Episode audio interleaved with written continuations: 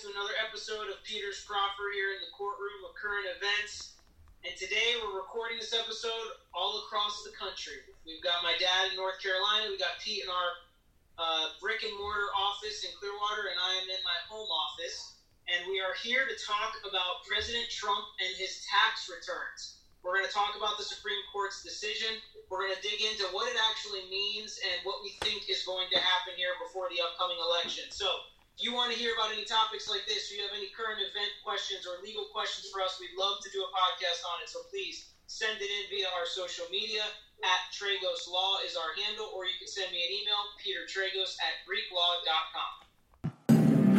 On oh, that midnight train.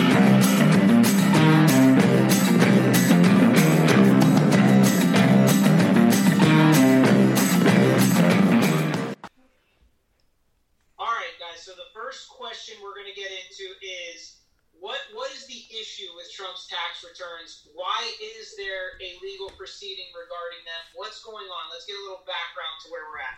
All right, there's actually two specific issues. One of them goes back to like 2015, before uh, Trump even got elected. There was a question about whether or not he was obligated to release his tax returns because most presidential candidates release their tax returns to the public. And President Trump indicated that he was not, and he did not, and he has not. Issue number two, uh, I should continue uh, the House of Representatives wants Trump's tax return because they absolutely want to release it to the public. Issue number two, which is related, is there is a, a prosecutor in Manhattan that is doing a criminal investigation. He wants Trump's uh, financial records so that he can use them in investigating whatever crime he's investigating. And the Trump uh, camp basically said, nope, I'm immune. I'm the president of the United States. You, local prosecutor, don't have the right to my tax return. So that's, those are the two major issues that the Supreme Court considered uh, yesterday. Have these kinds of issues ever um, come up before? Have we had these issues before where presidents are trying to block um, submitting their tax returns? Well, it's it's actually come up several times. Um, there is a uh, one was, uh, and it's not necessarily tax returns. Let's let's do it the broader issue, which is the presidential privilege, and, that's really what they're basing it on, saying, look, I'm the president. People just can't willy nilly come and get my stuff. And uh, President Nixon used that privilege when he tried to block the uh, tapes from uh, being released. He said those are privileged conversations in the White House, so they can't be released. Uh, a privilege is also used by Aaron Burr, which is a familiar name now because of the Hamilton uh, play that's become so popular. Aaron Burr tried to block uh, the uh, information about his personal life and his personal uh, financial life from being revealed because he was the vice president under Thomas Jefferson. And in both those cases, the court ruled against Aaron Burr and against President Nixon, saying these items should be released. That's the precedent that? Justice What was Roberts the what was the reasoning for overcoming that presidential privilege in those cases? Do you know? Well, it's because a president is not, again, it's a very familiar term, not above the law. But there are certain restrictions. And, and Roberts was very good when they wrote the opinion, uh, saying what the restrictions were. And I think we need to make sure we understand there are two big issues here. Congress and uh, uh, state attorney or district attorney Vance and the grand jury are totally different issues. Different law applies to each of those. Because Vance's issue is a grand jury subpoena, not a congressional subpoena. And grand juries have always been really protected uh, by the courts and saying, look, a grand jury cannot do their job of investigating if their hands are tied. And it's very rare that you get a grand jury subpoena quashed in any circumstance because, and I know we're going to talk about this, because the grand jury rules are different than the congressional rules. Okay, so when we're going to get into the decision here, let's first talk about, and I know we've talked about the issues overall, we've kind of given a little background, but what were the specific questions that the court answered? And for people that aren't familiar with reading judicial opinions, usually they say, here are the questions before the court. The court doesn't answer questions that it doesn't feel like it has to answer. So, what were the questions that actually came before this court that they gave answers to in this opinion? Well, there were, again, we have to separate grand jury and congressional. One of the big questions for the grand jury is can a president require a heightened standard or a greater standard for a grand jury subpoena to a president than a grand jury subpoena to anybody else? That was that was one question. And the court answered that question in the negative, saying grand jury subpoenas have the same standard for everybody, including the president. Now, when it came to Congress, I think the court the, the court recognized that there are political implications in Congress as to what they're doing. Can Congress, without any legislative reason or intent, subpoena a presidential uh, presidential material or financial records without any legislative reason? And I think the court, when you read the opinion, said no, that there has to be some legislative justification. So again, grand juries wide open. Legislature, Congress, there must be some restrictions. And the overall question that uh, Jay Sekulow, the president's attorney, came in and talked about was: Is there a general overriding presidential privilege that protects all this stuff, so that we don't have to do any of this stuff? And the court answered that in the negative. Okay, and that's what I was going to say. So let's start out with: Is the president categorically immune from grand jury requests? No, and that's specifically the term is is the president absolutely immune? Does he uh, enjoy absolute immunity? And the court has decided that the answer is no. The president is not above the law. He is not different than anybody on the street when it comes to immunity for a grand jury subpoena. And that that was a seven to two vote with the justices and the two uh, Supreme Court justice that Trump actually nominated, Gorsuch and Kavanaugh, both sided with that seven to two majority, saying he is not categorically immune. And to, to be important, I mean, this is not just a question for Trump, but this is a question for all presidents going forward, and that's why it's very important to get it right. And I think they did get it right, and that the president should. There's nobody that should be absolutely immune from anything categorically, no matter who you are or what your position are. And I think that's the side that the court came down on.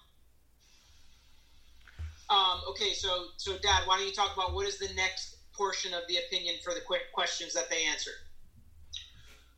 Well, the they gave certain criteria that they believe were not answered um, by the lower court when the lower court made a decision that Trump had to turn all this over to Congress.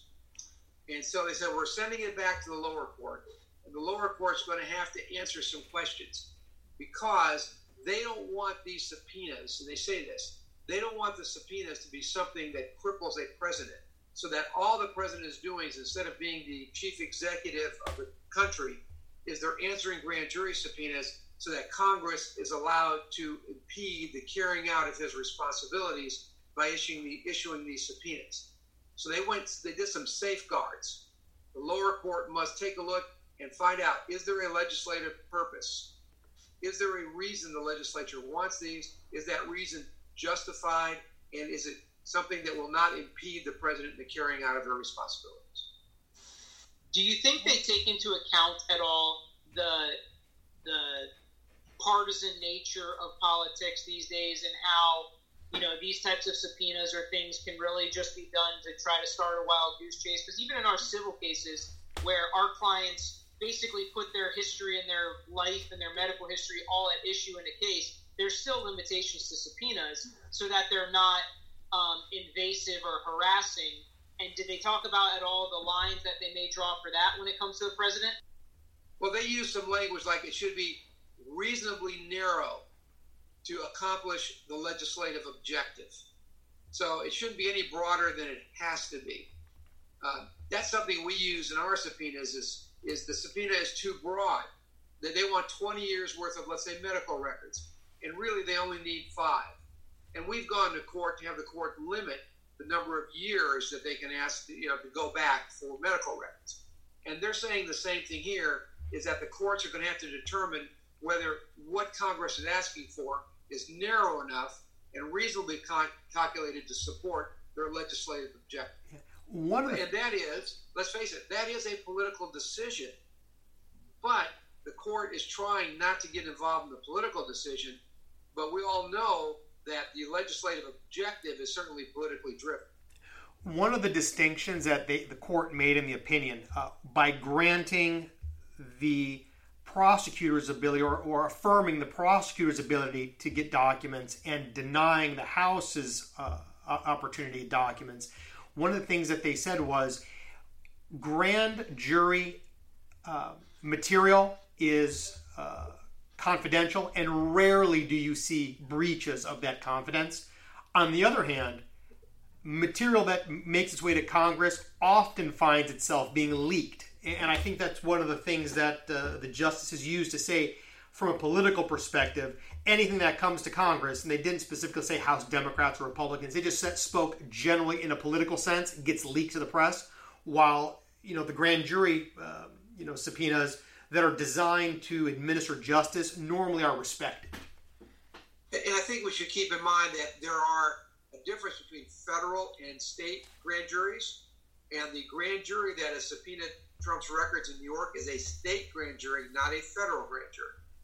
And the court specifically stated there is no difference in the broad nature of the investigative tool of a grand jury, whether it's state or federal. And the same rules apply for those subpoenas and the fact that those subpoenas should be honored and the documents turned over to the grand jury. Another aspect too that came into this that uh, the- the court did talk about, and I know the, the president raised, was the separation of powers. We have three distinct branches of government, and if one branch of government can dominate the other branch of government, then they the checks and balances designed in the Constitution don't work. And that's why they tried to be careful when it came to Congress that they didn't overburden or burden, uh, uh, a burden imposed on the president with these subpoenas so that he could not do his job. And they told the lower court, you need to take that into consideration when you're deciding whether this congressional subpoena is justified. So, so what does all this actually mean? What's going to happen? Does Trump have to turn over his tax returns? What What are we going to see happen now moving forward? practically speaking, this doesn't mean a thing. Um, the court has, the Supreme Court has sent, has not made a decision, frankly, about the merits of the specific subpoenas. So they have sent it back to the lower court. So the uh, the state court in New York is going to have to make a determination, which I think George has called the Supreme Court. Their trial court is the Supreme Court. Has to make some certain decisions. By the time all of that happens, this November's election will be done and gone. Uh, I just don't think So- it's practical application of this. Right. So doesn't it, what's probably going to happen is the lower court is going to provide the information that the Supreme Court is requesting to say why these subpoenas are specific enough, are asking for information that Trump should turn over. That's probably going to end up being their decision. But aren't Trump's attorneys just going to appeal to the Supreme Court again once the lower court does that? Well, well, that's what Peter was saying. That there's a there's a legal effect of this and a practical effect. Legal effect, well, we've got some criteria now. They have uh, overruled some of Trump's arguments, but they gave him uh, an avenue still to try to restrict the the uh, documents from being turned over. That's the legal effect. But the practical effect is November elections are going to be over and done there's no way this can get done in a time frame between now and November so that this is all resolved. So what happens if Trump loses the election in November? What happens to all of these cases? I think they're going to still go on, but he'll have a weaker argument with regards to the separation of powers because he won't be president anymore. And at the same time, he's got a lot less to lose at that point because he's already not president. Right. Right. So, Pete, what was what was abnormal about these decisions and the timing of these decisions? Um, normally, the Supreme Court, uh, well, first of all, the Supreme Court has a session. They're not uh, constantly putting opinions out there. They actually have a session. Normally, they'll keep their most controversial or the you know the biggest cases towards the end, and they normally hear them uh, towards the end of June. This particular session was interesting because none of this stuff got done until now, what, the middle of July, the beginning, middle of July. And this was the first time the Supreme Court suspended in person oral arguments, and it was their first ever telephone argument. Uh, so they basically did oral arguments before the Supreme Court by phone, kind of what we're doing in the lower courts and the local courts here in, in Florida. Yeah, and remember, people should know you cannot listen to the Supreme Court live, and this is the first time you could. And it was a real break in precedent, uh, and it just shows how this pandemic is affecting every fabric of life, including the Supreme Court. And one more thing that I thought was very interesting. Normally, uh, when you see presidents or political figures arguing before the Supreme Court, they will use the attorneys that are, uh, what do they call them, solicitors? Uh, the people that actually are uh, supposed to argue in front of the Supreme Court for the government. The Department of Justice has these people. Trump used his private lawyers to argue this, as opposed to using the, I would say, the, the normal attorneys that would, would argue these things. And I thought that was very interesting because he obviously would rather do it privately and handle this himself than use the normal governmental uh, chain of command. You know, do you have, who, who were the two justices that voted against this? It was a 7 2. My guess is Clarence Thomas is one of them. I, I don't know, you're just guessing because I, I think there, I heard there was a split in the liberal side, and I'm looking for the vote. So Yeah. we were talking about who the seven to two vote was, who the two votes were. My guess was Clarence Thomas and Alito. And Yeah. Dad, you looked it up, and that was So was. correct, right? Right. So I guess we'll see as a country what happens with these tax returns. We'll see what these opinions actually mean, practically speaking, in the real world, and we'll see if Trump continues to try to delay it through the November elections. But that's all we have for this episode. So thanks for listening. We'll be back with you next time. Home at midnight.